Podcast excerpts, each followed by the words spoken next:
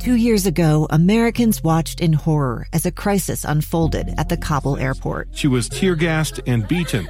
Images of thousands desperate to escape Taliban oppression filled our news feeds. More than 80,000 Afghans made it to America. But the story didn't end there. It was very cold. There was no power, no heat. Who would help our newest neighbors? I'm Andrea Smardon. In Stranger Becomes Neighbor, you'll hear the stories of some remarkable refugees who left their homes and their dreams behind only to start over from zero. Their only possession was three blankets. And you'll meet Americans who stepped up to help them. You want me to come when you deliver your baby. What can one person do in the face of an international disaster decades in the making? That's Stranger Becomes Neighbor. Find us at kslpodcast.com, follow us on Apple Podcasts, or anywhere else you listen.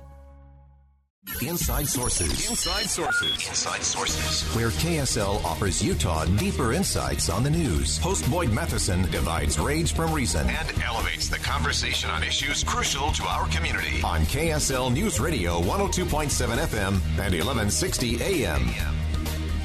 Well, the headlines say we're getting close to the most wonderful time of the year, which is, of course, bowl season.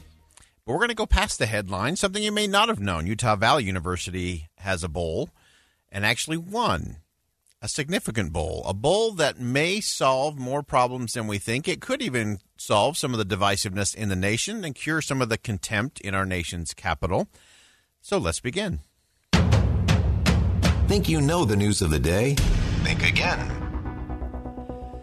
So, Utah Valley University does have a bowl team. It's an ethics bowl team. Uh, they competed recently at the 2021 Wasatch Mountain Ethics Bowl uh, against uh, some pretty heavy hitting competition, including Harvard University, University of Colorado, and others. And this is a really important uh, thing. I think this actually may have the keys to many of the ways we want to elevate the conversations in this country. Uh, so, helping us understand all of this and uh, break it down from the championship team's perspective, uh, Jeffrey S. Nielsen is a senior lecturer in philosophy at Utah Valley University. Uh, he is also the uh, coach of Utah Valley University's Intercollegiate Ethics Bowl team. And uh, joining him is one of those team members, Caitlin Russell, who's been on the team for the past three years, gone to the Nationals each year and uh, they join us now to help us break it down. Uh, so, Jeffrey, let's start with you. Just give us a, a, little framing in terms of what exactly is an ethics bowl. You bet. And by the way, thank you so much, Boyd, for inviting us on your program. This is uh, this is great and a treat. So, thank you so much. I guess I guess the best way to kind of frame the ethics bowl is to say it's an intercollegiate dialogue between students from different colleges and universities, uh, where we we talk about important and and current ethical issues uh, that are important to society. It, it is a competition, so the students are judged on how well they thoughtfully consider the issue, how they present their solutions, but also they're judged by how well they respectfully listen to and respond to the other team's and the judge's questions. So it, it is a focus on not on winning a debate, but on trying to contribute to finding effective solutions to you know contempor- real contemporary problems. Uh, that is one of the things I love most about this. It's not about winning a debate or winning an argument or right. you know speaking until you're blue in the face or until your opponent just gives up and throws up their hands. Uh, there's much more to it, and that's what we need more of. Caitlin, let me turn to you now. You've uh, you've been on the team for three years now and uh, gone to nationals every year, and congratulations on the win. Uh, tell us your experience and what is it that you've really learned in the process of being uh, at part of these ethics bowls. Yeah, th- thank you so much, Gordon. Thank you for having me today. I really appreciate your time. I love talking about ethics bowl. I I do it constantly. So, um, I sort of fell into ethics bowl by happenstance, and it has become like the major focal point of my life. I feel like these days. And one of the things that I have taken away uh, probably substantially from Ethics Bowl is the opportunity to learn um, about issues that I otherwise was unaware of, but really needed to be made aware of. Mm-hmm. Um, and that's one of my favorite things is that every time we roll out, you know, 20 new cases every year, there's always some complex issue, and it just gives me a platform and the space and the time to do research that is really valuable to being a citizen and to being a productive member of society at large.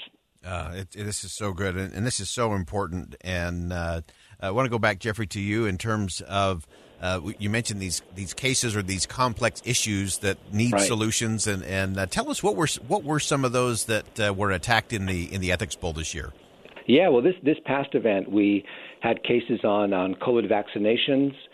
We had cases on uh, homelessness, on defunding the police, on should the filibuster in the Senate be abolished, even even a, a, case on Bitcoin and, and cryptocurrency. So, uh, yeah, the cases are all really important contemporary issues that the students get a chance to think about.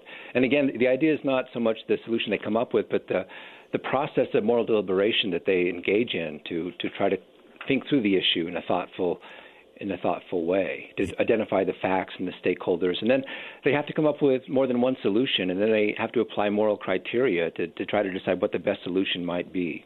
Uh, I, I, just love I love this whole framing. Uh, I, I, do. I really do think the, the answer is not just a good football bowl season, but uh, I think if we could ship all of you back to our nation's capital, put everybody on the floor of the House and the Senate, lock the doors, uh, and go at it this way, I think we might get a slightly different. Res- I think we get a majorly different result, actually. Uh, yeah. But Caitlin, let me uh, let me yeah. ask you. Um, you're you're part of a of a generation of uh, social media and hot takes and quick takes and you know 24/7 news cycles. Uh, instant certainty seems to abound everywhere. Uh, what is it that you've learned uh, through the process of being part of ethics bowls in terms of your own thinking or your own approach to problem solving? Well, I think I think uh, that, like Jeff mentioned, um, a, a, large portion of the ethics bowl is happening well before we take our seats at the table against another team. Where we're together for hours, for weeks, for months as a team ahead of time with five to seven people who inevitably have differences in opinions and stances on cases. And yet that's where the like strongest friendships are formed is because through this like really rigorous discussion on complex issues. Um, and i think that that is really important. And that sort of structure has really strengthened my friendships and my relationships. And I've taken really a lot of practice that I've done with my friends in the Ethics Bowl and and I call it the original team that started the first team I was on three years ago. We still talk every day, um, and a lot of that structure for discussing complex issues I've just carried with me into classrooms, into the workplace, into conversations with my family,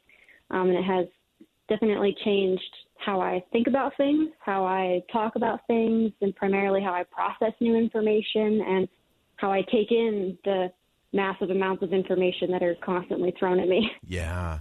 Uh, and Jeff, as you've seen this play out, uh, and as you see students begin in this process, uh, I think most of them probably didn't come to Utah Valley University thinking I'm going to be part of the Ethics Bowl team. Uh, but tell me some of the things that you see them move through as they learn uh, to base things uh, and their reasons on those moral moral principles that you talked about in terms of respect, right. fairness, uh, benef- uh, beneficence. Sorry, that's a hard word right. to say on radio. Uh, and care. How do you? how have you seen your students evolve through that? Yeah, well, you know, the wonderful thing is, I think a lot of times when we discuss issues like you know COVID vaccinations or defunding the police or critical race theory, to throw out some really controversial ones the students come in with their with their ideology, with their personal opinions, but then we, we go over the the process of moral deliberation, and they have to actually thoughtfully consider the facts and the stakeholders. They have to thoughtfully consider who's benefiting, who's being harmed, and then apply things like fairness and care and and respect to coming up with the best solution. That you see them evolve from from being people who simply react to uh, situations to actually mindfully and thoughtfully think through them. And it, it's not rocket science. It's just learning to be to be respectful, right? To yeah. to listen sincerely and to speak truthfully. So it's it's great to see that that transformation take place in the students. Uh, and to see that in terms of uh, actually how you win is part of it is how well you listen and how well exactly. you can interpret and the questions you can ask back uh, and just elevate that dialogue. Uh, finally, Caitlin, before I, I uh, let you go, I, I, know this has become such a passion for you. You're actually coaching the West High School uh, Ethics Bowl team. Uh, how are you finding this uh, passing down to that next level at the high school level? I I love it so much. Um, that group of students is just way brighter than I could have possibly imagined being at 15, 16 years old. They're so engaged in in ethical issues, and that's I mean, Jeff, you just mentioned that it's not rocket science, and that's why I love Ethics Bowl is that because everyone is engaged in ethics all of the time, whether or not you're doing it formally or informally. These are conversations that everybody's having that you're kind of always thinking about that impact everybody.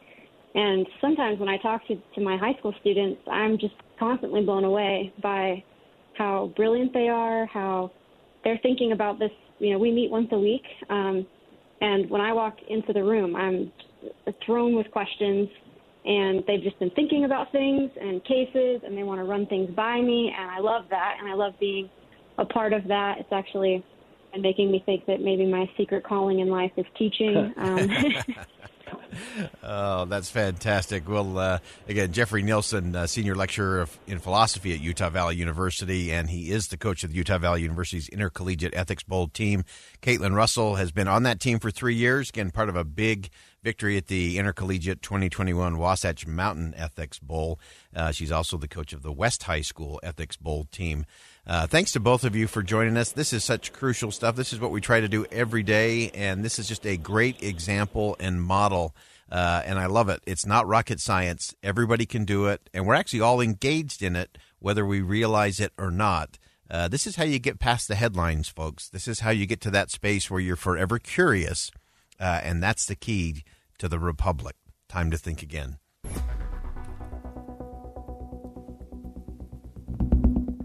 Think again with Boyd Matheson on KSL News Radio.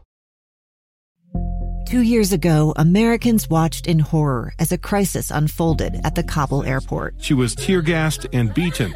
Images of thousands desperate to escape Taliban oppression filled our news feeds. More than 80,000 Afghans made it to America. But the story didn't end there. It was very cold, there was no power, no heat. Who would help our newest neighbors? I'm Andrea Smardon. In Stranger Becomes Neighbor, you'll hear the stories of some remarkable refugees who left their homes and their dreams behind only to start over from zero. Their only possession was three blankets. And you'll meet Americans who stepped up to help them. You want me to come when you deliver your baby. What can one person do in the face of an international disaster decades in the making? That's Stranger Becomes Neighbor Find us at kslpodcast.com, follow us on Apple Podcasts, or anywhere else you listen.